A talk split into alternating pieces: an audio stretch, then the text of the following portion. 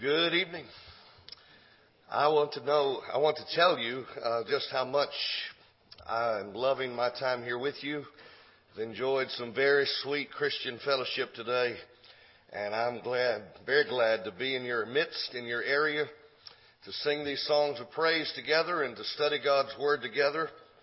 And I've never had any more gracious introductions than and maybe more undeserved introductions than I've had the ones this week from my good brother Tony. I do appreciate and love him for his kind words and appreciate you for your love for God and many things you could be doing on a Tuesday night. But here you are.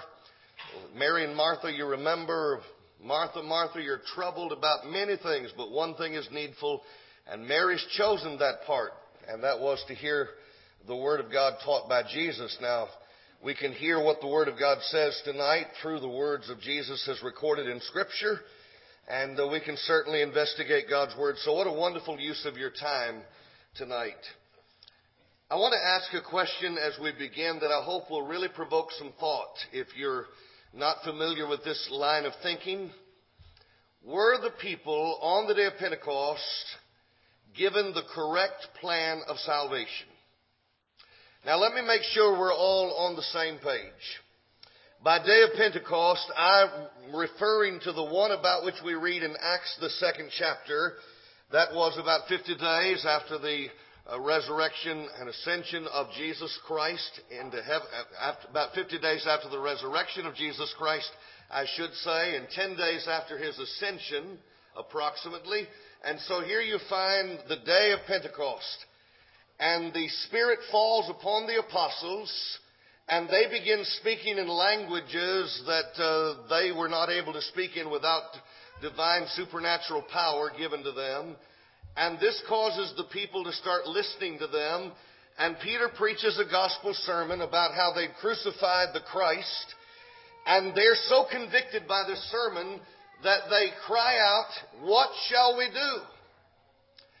I want to ask this question Did Peter give them the correct answer? Well, I'm sure that he did because Acts 2 4 says that the apostles were speaking as the Spirit gave them utterance.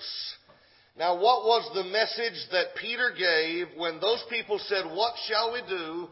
Would you notice in your Bible or write it down and look it up later? Check me out on this. Acts chapter 2 and verse 38 Then Peter said unto them, Repent and be baptized, every one of you, in the name of Jesus Christ for the remission of sins. And he told them they would receive the gift of the Holy Spirit. Verse 41, about 3,000 gladly welcomed this word and were baptized. And the same day there were added unto them about 3,000 souls. And then verse 47 mentions that the Lord was adding to the church those who were being saved. Now, I want you to stop and just at this artist rendering here tonight. And if this was the day of Pentecost, did these people do the right thing by being buried with their Lord in baptism? Were they following the right plan of salvation? Did Peter give the correct plan of salvation in Acts 2.38? Is there anyone here tonight who would say Peter gave the wrong plan of salvation? Is there anyone here tonight who would say this? Preacher, what Peter really should have said was, Everyone bow your heads and say this prayer and ask Jesus to become the Lord of your life. Is there anyone here tonight that would say that the inspired Apostle Peter gave the wrong plan of salvation? I'm sure he gave the correct plan of salvation because he was led by the Spirit to say what he said. Now, if he said that on the day of Pentecost, I want to ask this next question. Were the saved on the day of Pentecost added to the correct church. Well, Acts 2 and verse 47 says, And the Lord added to the church daily those who were being saved. Now, let me pause and ask you to go back in, in time with me. Just in your mind's imagination, picture going all the way back to this day with me. If you and I could go up to these people and talk to them and say, We've noticed that you've been baptized and we've heard you mention that having done this, you're now a member of the church. We're from the year 2015, and we have one question for you. When you were baptized, which denomination did you join? Now this is where you have to take yourself out of our 21st century setting, try to plant yourself back here in the first century, and try to imagine how a first century individual on the day of Pentecost in Acts 2 would have answered the question, oh, well, which denomination are you? You would have gotten a look of confusion and puzzlement. Which, I'm sorry, what? Well, you know, of all the different denominations that exist, which one are you? They didn't know anything about the denominational churches that you and I see all around us. They knew there was a church. They knew the Lord had added them to that church. But guess which church it was? It was just the Lord's church. The church that belongs to Christ, or the church of Christ. I was having a Bible study in April about 22 years ago tonight, or uh, 22 years ago this month, I should say.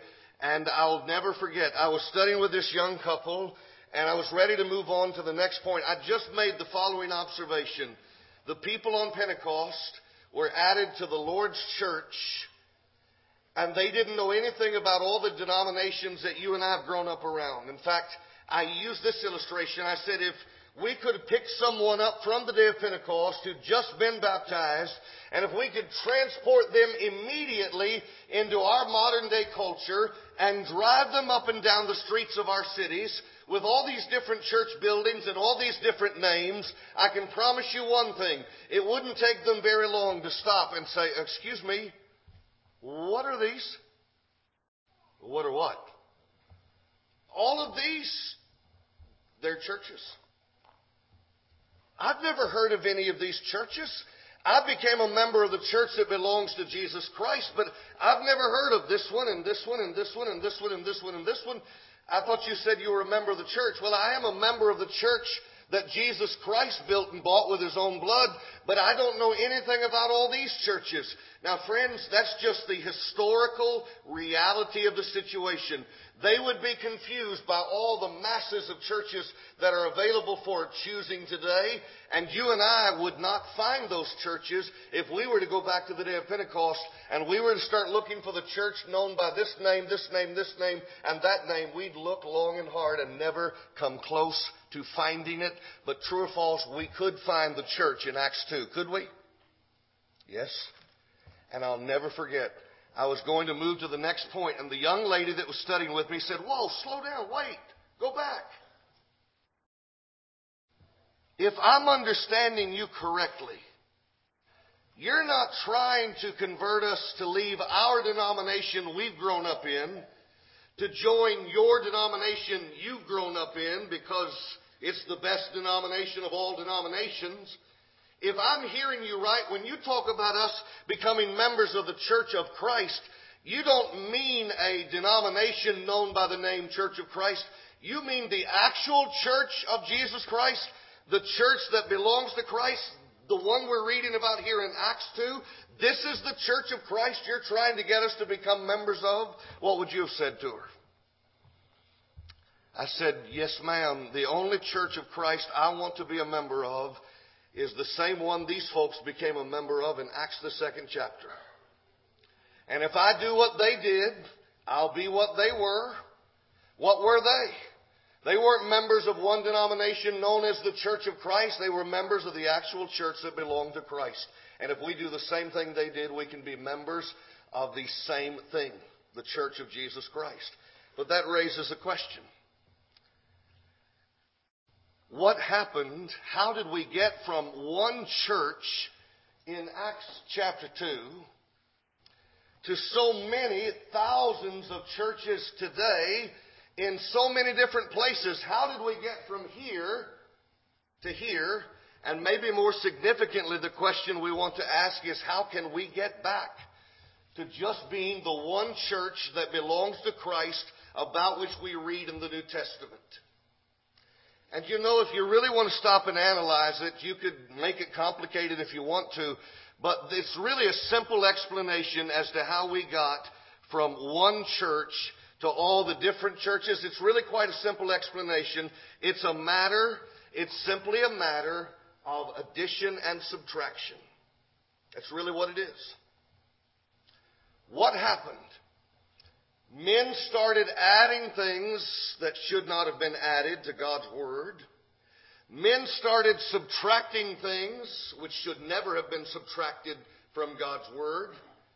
And this addition and subtraction that was going on was creating a multiplication of different churches with different beliefs and doctrines on how to be saved and how to worship and how to organize the church, etc., etc., etc. So here's the bottom line. I want to get to this issue. How do we get back to the church you read about in the New Testament? And it might seem odd, but I want to actually go to two Old Testament examples where in one case they added something they should not have added. I'm going to show you how they restored things and fixed it. In another case, they subtracted something they should not have subtracted, and I'm going to show you how they fixed that. And then I'm going to transport that principle into our modern situation and see how we can be just the Lord's church. Now, if you go to First Chronicles with me, it may be a place in your Bible that doesn't have any fingerprints on its pages. Then again, that depends on the person and the Bible. Some of you have read Chronicles and probably recently. I know Brother Boyd was saying today at lunch he'd been reading Chronicles. And so I know this is a book that some have read, but many have not really read some of these Old Testament texts. May I remind all of us here tonight that Paul said, whatsoever things were written aforetime were written for our learning. There's something we can learn from this. What is it? In 1 Chronicles 13, what a celebration was about to break out. They have now gained. The Ark of the Covenant is back in the hands of God's people. They're so glad to have it back. And in verse 7, they carried the Ark of God in a, notice this, new cart. And they did this out of the house of Abinadab, and Uzzah and Ahio were driving this cart. Now, would you note they didn't take the Ark of the Covenant and find some old rickety cart that had seen its better days and say, we're going to put this precious piece of furniture on an old dilapidated cart. You might think they're deserving of great commendation for choosing a brand new cart upon which to place God's Ark of the Covenant. And let's see about this. In verse number 9, they came to the threshing floor of Chidon, and that's when Uzzah does something that would certainly be unforgettable to the people that saw it. Uzzah put forth his hand to hold the ark. Now wait a minute. Numbers 4:15 says, "You touch the ark, you die." So why would Uzzah grab the ark when that threat was there in God's word? You touch the ark, you die.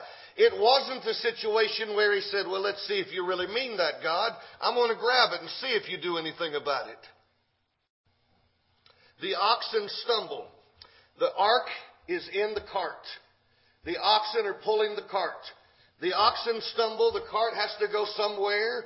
And uh, there must have been some sort of collision in which the ark is about to topple and Uzzah reaches forth almost instinctively to steady it, to keep it from being damaged and falling. And uh, what does he get for this apparently heroic act of saving the day and saving the Ark of the Covenant from damage? What does he get for it? Here's your answer, verse 10. The anger of the Lord was kindled against Uzzah, and he smote him because he put his hand to the ark, and there he died before God. My dad is a gospel preacher, and I grew up as a boy listening to him and other gospel preachers come into our congregation and hold meetings and very often Uzzah was the subject matter of sermons, and so I grew up hearing about this Uzzah. But in my boyhood, not having studied enough and not knowing enough about God doesn't owe me an explanation anyway because He's God and I'm not. I didn't understand why Uzzah was killed. I, I just, it seemed like he had done a good thing, and yet instead of being rewarded for what he'd done to save the ark, he's dead, and I, I didn't quite get it. Now, I'm not the only one that ever wondered about this. Look at verse 11. David was displeased. He thought the Lord had been unfair to Uzzah and even called that place Perez Uzzah to this day. And then David is afraid of God that day and he asks a question. Watch the question David asked in 1 Chronicles 13, 12. How shall I bring the ark of God home to me? True or false? The answer to David's question had already been recorded in the written word that was available to David. Yes or no? Friends, yes. I want to show you that the question, how shall I get the ark from point A to point B, had already been clearly mapped out. If you'll go back to uh, Exodus chapter 25 in your Bible, you'll notice beginning at verse number 8, God starts talking about doing things according to uh, the pattern. Verse 9 in particular mentions this, and then watch verse 10 of Exodus 25. He says, Now, I want them to make this ark. He tells them the type of wood to use. Question. Was one wood as good as another when it came to building the ark? Yes or no? It wasn't. If God didn't care what kind of wood they used, He would have just said, make it out of wood. But He said, I want you to make it out of shittim wood or acacia wood. And so He says, all right, two cubits and a half shall be the length, cubit and a half broad, cubit and a half high. True or false? One length was as good as another. No. God says two cubits and a half long. And uh, true or false, one breadth was as good as another. No. One height. No. God gave the exact dimensions He wanted. Watch verse number 12. Cast four rings of gold for it. I want two rings on one side, two rings on the other side. Now what are these rings for? Verse 13. Make staves, make the poles out of the same wood you made the ark out of, overlay them with gold, and then what? Verse 14. You put the staves into the rings by the sides of the ark. Why? Here it is. That the ark may be borne, B-O-R-N-E, carried with them. God, how serious are you about them transporting the ark by these poles? Watch verse 15. The staves shall be in the rings of the ark. They shall not be taken from it. Remember the ark is a part of the tabernacle and the tabernacle was a traveling thing. God would give the uh, visual clue as to when it was time to move on to the next place. And so they start packing up. What if they can't find the poles? Because someone hadn't been diligent to keep up with the poles. They might have been tempted to say, well, look, we, we've got to get going here. Just grab an end of that ark and let's go. God says, don't you do that. You make sure those poles stay with that ark. Now I want you to go to Deuteronomy 10. Watch this. Deuteronomy chapter 10. Did God ever specify the personnel he wanted transporting this ark? He did. In Deuteronomy chapter 10, notice verse 8. At that time, the Lord separated the tribe of Levi to bear the ark of the covenant of the Lord. So you couldn't bear it if you were the tribe of Judah, if you were the tribe of Dan, if you were the tribe of this, the tribe of 12 tribes. Did God have to go through the laundry list of all the tribes and give an explicit, thou shalt not transport the ark if you're from this tribe? No. Once he separated the tribe of Levi and authorized them, no one else was authorized. And then this gets interesting. The tribe of Levi was even subdivided into three groups. You've got your sons of Gershon, your sons of Merari, and your sons of Kohath. File that away momentarily, and I want you to notice that in the Bible, in Numbers chapter 7, this is a, a marvelous thing. Numbers 4.15 we've already alluded to. God says you touch the ark, you die. But I want you to notice Numbers chapter 7, if you will. Well, the Bible makes this crystal clear. And I, I tell you, I was studying a whole other subject some years ago. I wasn't even looking for this, but if I ever had a doubt as to whether God had a right to be outraged, number one, again, I don't think He owes me an explanation. God is God and knows more than I could ever know. So if He's mad, He has a right to be. If He's angry, divine wrath is what I'm talking about, not some kind of hot-headed a childishness, but if God is angry, He has a right to be. And now that I studied this passage, I can see even more why He was angry. Numbers chapter 7, God uh, says, here's what you do with this gift that was brought. Well, what was the gift? In Numbers 7, look at verse 3. They brought their offering before the Lord six covered stop wagons. You see the word wagons? Same Hebrew word translated cart in 1 Chronicles 13, 7. Well, you say if it's the same Hebrew derivative, why wouldn't uh, it'd be translated with the same English word, even if it's from the same uh, Hebrew word. Well, here's the deal. Did you come here tonight in an automobile or a vehicle? And you would say, what? It doesn't really matter whether I say automobile or vehicle, they are equivalent to the same thing. Wagon, cart, cart, wagon.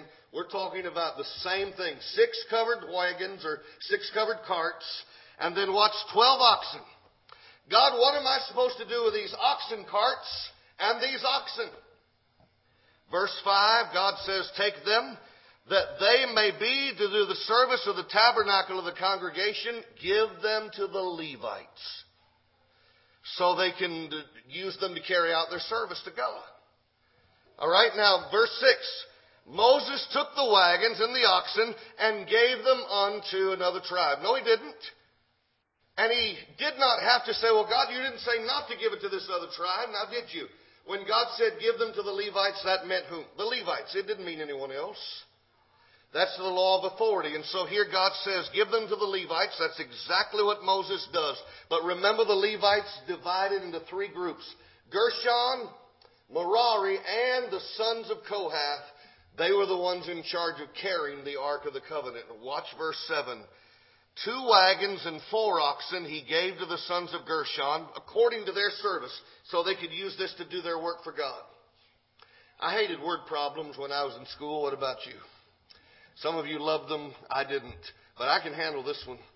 We start off with six covered carts, 12 oxen, and we have three groups to distribute among. How are we going to distribute the six covered wagons and 12 oxen among three groups? Two wagons and four oxen he gave to the sons of Gershon. That leaves how many carts? How many oxen? It leaves four carts, eight oxen. Well, you think we've got two groups left. Just give two to each and uh, four to each, and then we'll have it done. But watch this. In verse number eight, four wagons and eight oxen he gave unto the sons of Merari according to their service. He gave the remaining wagons or carts and oxen away, and the sons of Kohath they don't have any left for them. Is that an accident? Is it just an oversight? Is he going to say, Oh, I'm sorry. I already gave them all away and forgot about you. Watch verse 9. It was intentional. But unto the sons of Kohath he gave none. Why? Why did he give none to them? Because the service of the sanctuary belonging unto them was that they should bear upon their shoulders. I'm not even going to give you any oxen or oxen carts. Why? Because you might be tempted to use that as a method of transportation instead of bearing it on your shoulders like the written word says to do. So I'm not even going to give you any oxen or oxen carts. And in spite of this passage, which was in David's Bible, the inspired word of God under which David and Uzzah and everyone lived at that time, in spite of the plain teaching on this, David and others have taken the Ark of the Covenant and put it on an oxen cart. Now, when we last left David, he was uh, confused. He thought God had been unfair. I want you to see David singing a different tune now. Go to First Chronicles again, but this time I want you to go to chapter 15. First Chronicles chapter 15, and I want you to notice, please, beginning at verse 1. First Chronicles 15, make verse 2 even. David said, None ought to, what's that? Carry the ark of God but the Levites. For them has the Lord chosen to what?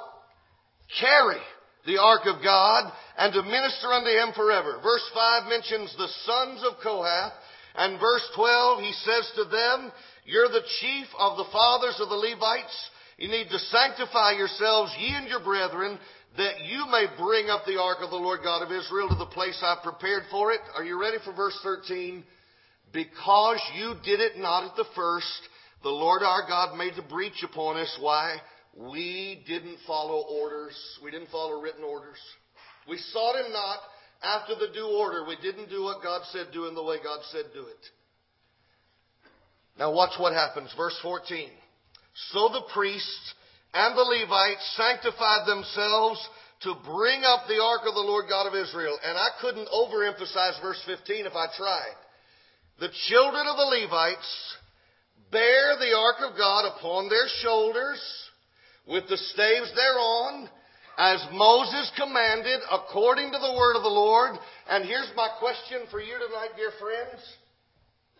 Could they have done it the right way in chapter 13 just as they did it the right way in chapter 15 if only they'd taken the time to read their Bibles and to see how God wanted it done. Could they have done it correctly in chapter 13 if they followed the written word? Yes or no?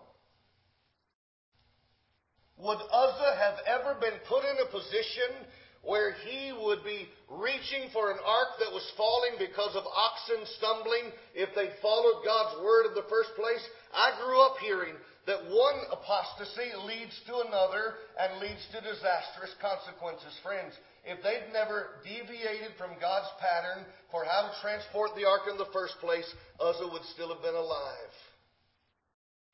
They did the very opposite of what God's word said do, and that's why Uzzah was in the position he was in, and that's why he died by not following the written word. They created this problem. And you and I can create problems as well when we don't do what God says according to the written word under which we live. Now, with this said, I want you to go to the second example of the two. We've looked at unlawful addition. They added a method of transportation they should not have added. Here's a case of unlawful subtraction.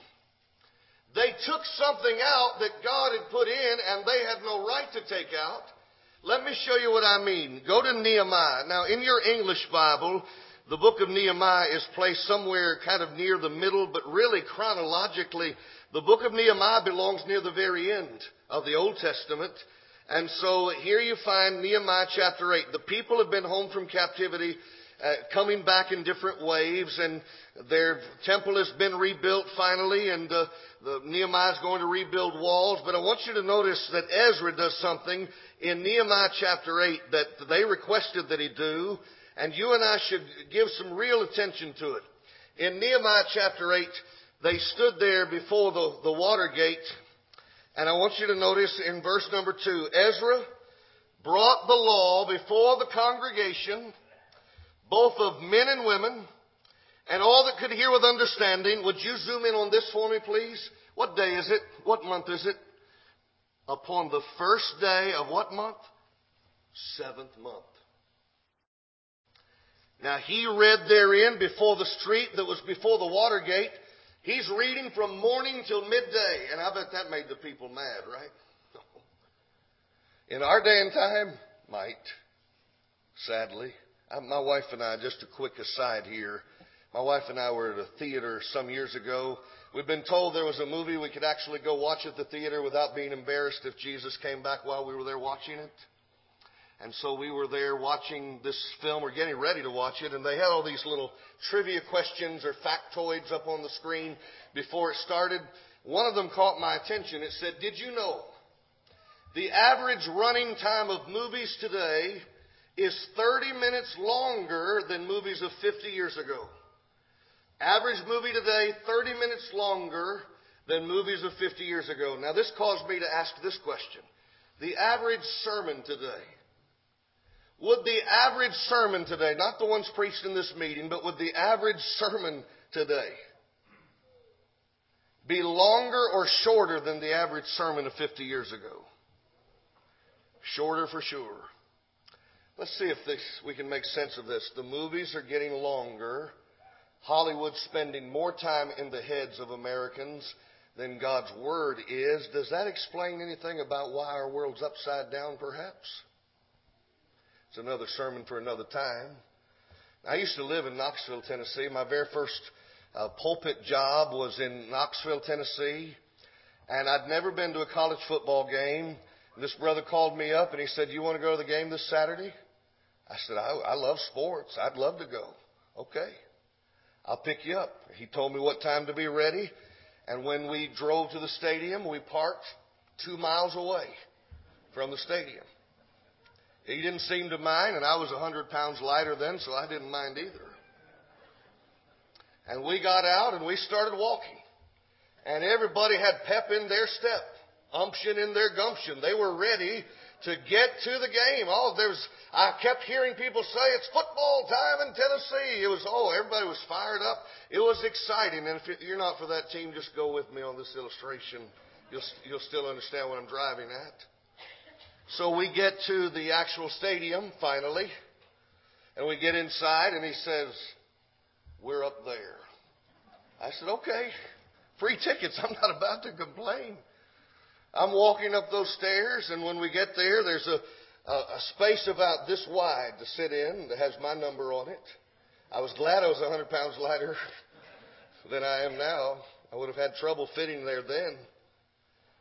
No back support. It's basically an aluminum bench at the time. Everyone around me seemed to be fine with that. No padded pews. And the game, my very first college football game, went into overtime. And people got so mad and angry and stomped and snorted out of there, said, This is a real imposition on my time. No, they didn't. You know what I kept hearing? Free football! Free football, yes, free football. And I thought, though it would be inappropriate to hear this, I could not even imagine Uh, the preacher going over and someone saying, Free preaching, free preaching. This is fantastic, free preaching. I started wondering, what, do you know how long, by the way, the average college football game is slated for in television time? Three hours. Three hours are blocked off for a college football game. I haven't preached a sermon this week, long though they have been, that's gone as long as one half of a college football game. May I say to you quickly and then move back to my main point here? Jesus said, Where your treasure is, what? There will your heart be also. And I'm convinced that we have some folks who still treasure the Word of God, such as you've done this week with your attendance here at this meeting. But I'm convinced we also need to work on some folks and try to help them get a little greater appreciation for it. These folks are listening to God's Word read from morning until midday. And the second day they come, some of them come back for more. Look at verse 13. The second day were gathered together the chief of the fathers of all the people, the priests, the Levites, unto Ezra the scribe. What are they there for? Even to understand the words of the law, and they found written. There it is, written word. What did they find written? You know, I know exactly what they found. And I know this because the only passage in the entire Old Testament that gives the information that they would have been hearing is Leviticus 23, 39 to 44. And so what did they find written? They found, verse 14 of Nehemiah 8, that the children of Israel should dwell in booths. When should they dwell in booths? In the feast of the seventh month. And according to verse 2, last part of the verse, what month does it just so happen to be in Nehemiah 8? It is the seventh month. Now, I want you to please consider this. The law of Moses. Moses had been dead now uh, approximately a thousand years. And so something that was written so long ago is still guiding these people, and they don't think that uh, they progress beyond the authority of the written word. No, they consider themselves to be under the inspired written word uh, of the law under which they lived. And so they found out what they should be doing. Verse 15, go out and fetch all these branches. And then what's the last part of verse 15? Why do you do, what do you do with these branches? Make booths why would we do as it is written? The written word's making us do this. We want to do what the written word says. So they went out, they brought them, they made booths, everyone did it. Verse 17 says, all the congregation of them that were come out of the captivity made the booths, sat under the booths, for this is astonishing. Since the days of Joshua, the son of Nun, unto that day, had not the children of Israel done so. And so here we are in Nehemiah chapter 8. In 1 Kings, uh, Solomon had tried to practice the feast, but they didn't build the booths at the dedication of the temple. And you can read in Ezra 3, they made it a tent, but they didn't build the booths. This is the first time since the days of Joshua that they built the booths, but I want to ask you a question, true or false? Even though they hadn't been building these booths in the seventh month since the days of Joshua, 10, 50, 100 years, 200, 300, 400, almost a millennium we're talking about, true or false? Even though they hadn't been building those booths, the written word of God had said all along they should be. So what happens when you find out that you've not been doing what this book says to do? I know what some people would do. They'd say, well, if my mom and dad didn't do it, I'm not doing it. If my grandma and grandpa didn't do it, I'm not doing it. Is that what these folks did? How many of these people in Nehemiah 8 had one relative near to them that had ever built the booths in the seventh month as Leviticus 23, 39 to 44 taught? None of them. So they have a choice to make. Are we going to do what the written word says, or are we going to follow the family tradition of not doing it? Whatever the reasons, their attitude is, if the Bible says do it, we're going to do it. And so they built the booths, and verse 17, there was very great gladness. Now here's what I want to ask you. In this case, something that God's Word had said to do all along had been subtracted from man's practice. How did they fix this problem of unlawful subtraction? Once they found out that God wanted them to do it, they put it back in where it should never have been taken out. And they started doing it the way God's written word said to do it. Now that raises this question as we come down to the closing part of this message. If this represents Joshua's day, and this represents Nehemiah chapter 8, and in between here somewhere we have the days of David and Uzzah, is it true or false that since the days of Exodus 25 up to the time of David and Uzzah, men had added something to, on that occasion, men added something they should not have added to God's written word, correct? And then go a few centuries later, you see that men had not been doing something for centuries the written word said they should have been doing. So how did they fix it? They went back and did it the way the written word said to do it. Now, if this represents Acts chapter 2, the day of Pentecost, what was the Word of God on how to be saved then? And as we've come down the stream of time, is it true or false that since that day, men have added plans of salvation you can't read about anywhere in the Bible? The fabled sinner's prayer. And you say, is that your hobby? My friends, I want to tell you something. The reason I say so much about the sinner's prayer in my sermons and meetings and things of that nature is because you ask the average man on the street what the plan of salvation is that uh, is most commonly taught for those who would want to obey Jesus, and guess which one they're going to mention? You just say a prayer and you ask Him to come into your heart. If that's what the Bible teaches, that's what I'm, I want to preach and teach. But my friends, you cannot find that in the Bible. It's been added to man's doctrines, not God's doctrine. It's the doctrines and commandments of men. And you'll see some things that were done by the first century church in taking the Lord's Supper on the first day of the week. But they don't do that anymore. They take it uh, once a quarter, maybe once a year. Let me ask you, how many weeks have a first day? They all do. You say, well, I don't think the Bible says in Acts 20 and verse 7 that we're supposed to take it every. Does it use the word every? Well, let me ask you this. You go to the banker, you say, I'd like to take out a loan. He says, all right, you've been approved. Your payments are due on the 15th of the month. Whew. This is better than I thought. Did you hear that, honey? He said, the month. One, all we've got to do now is figure out which one. And uh, when the bank calls, and you try to explain this to them, hey, he didn't say every. He said the 15th of the month. Well, sir, how many months have a 15th day? Oh. Any month that has a 15th day is a day when your payment is expected. Any week that has a first day, and they all do, is a day when your remembrance is expected. And that's what the Bible teaches. And there's no reason for us to go back and try to do it some way other than what was taught there. And here's how I want to close out this message. I heard an illustration years ago that I've just pictorialized. It's not an illustration that was original with me, but I just try to put some pictures to it to really make it hit home.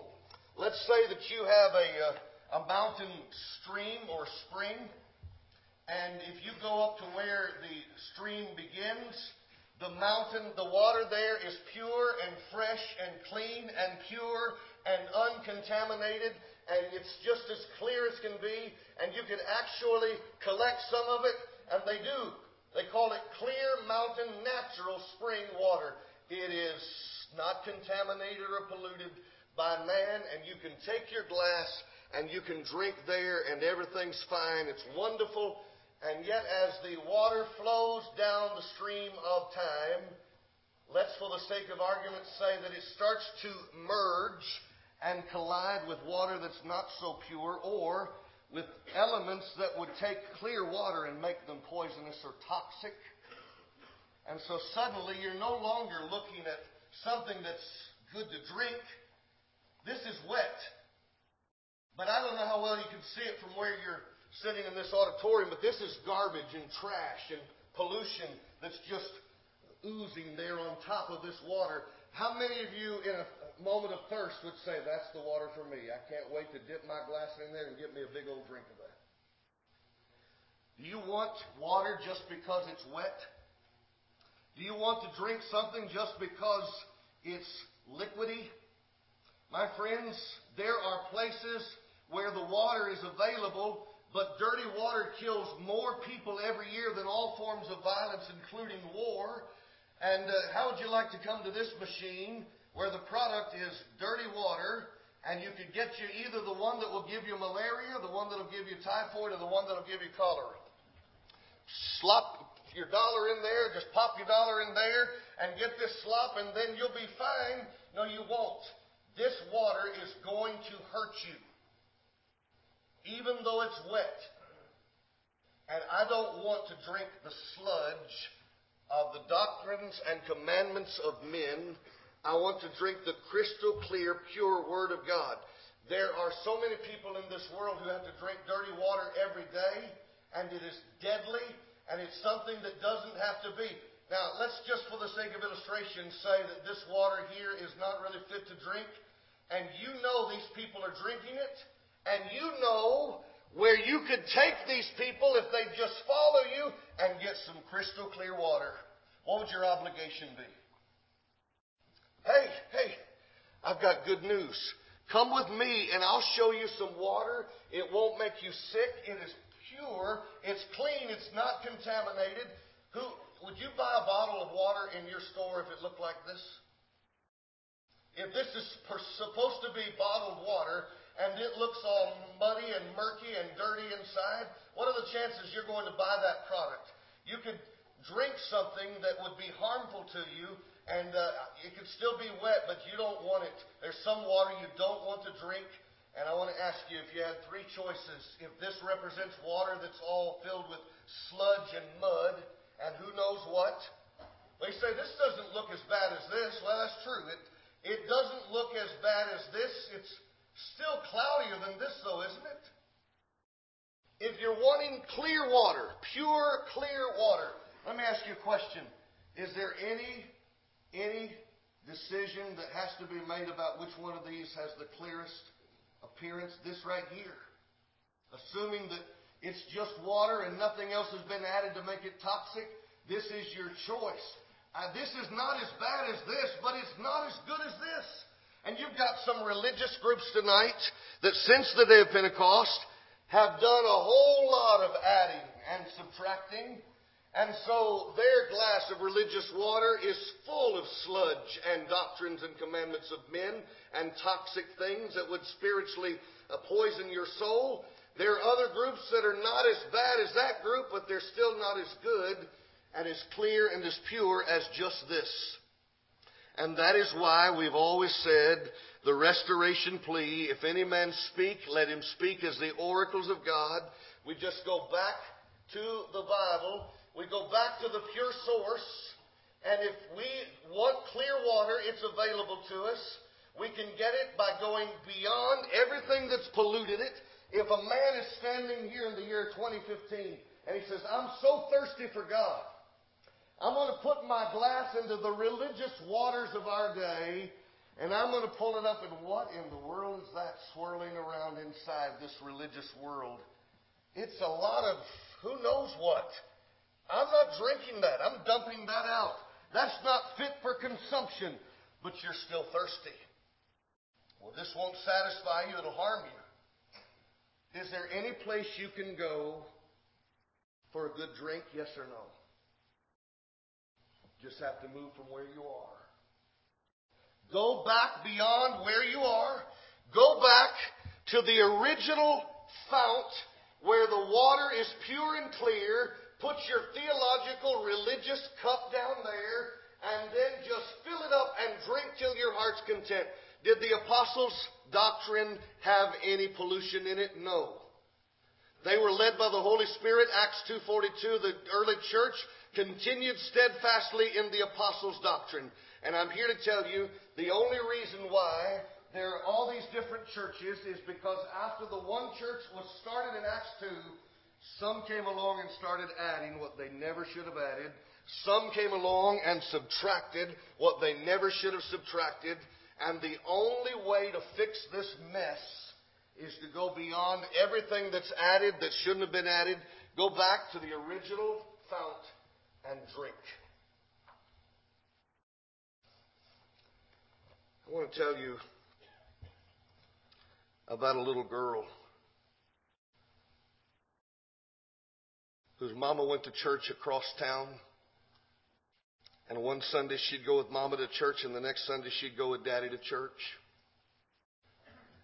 And this little girl said to her daddy, Daddy, does God do all things for the best? What a question. Does God do all things for the best? Yes, honey, He does. No doubt. Little girl, total innocence, missing her mother so and knowing her mother's at church across town and she's with daddy, but next week she'll be with mama, but she won't be with daddy. And she's trying to process all this, and she's just heard her daddy say, God does all things for the best. And the little girl says, Well, daddy, if that's true, if God does all things for the best, why didn't he just make one church so you and me and mama could all go together?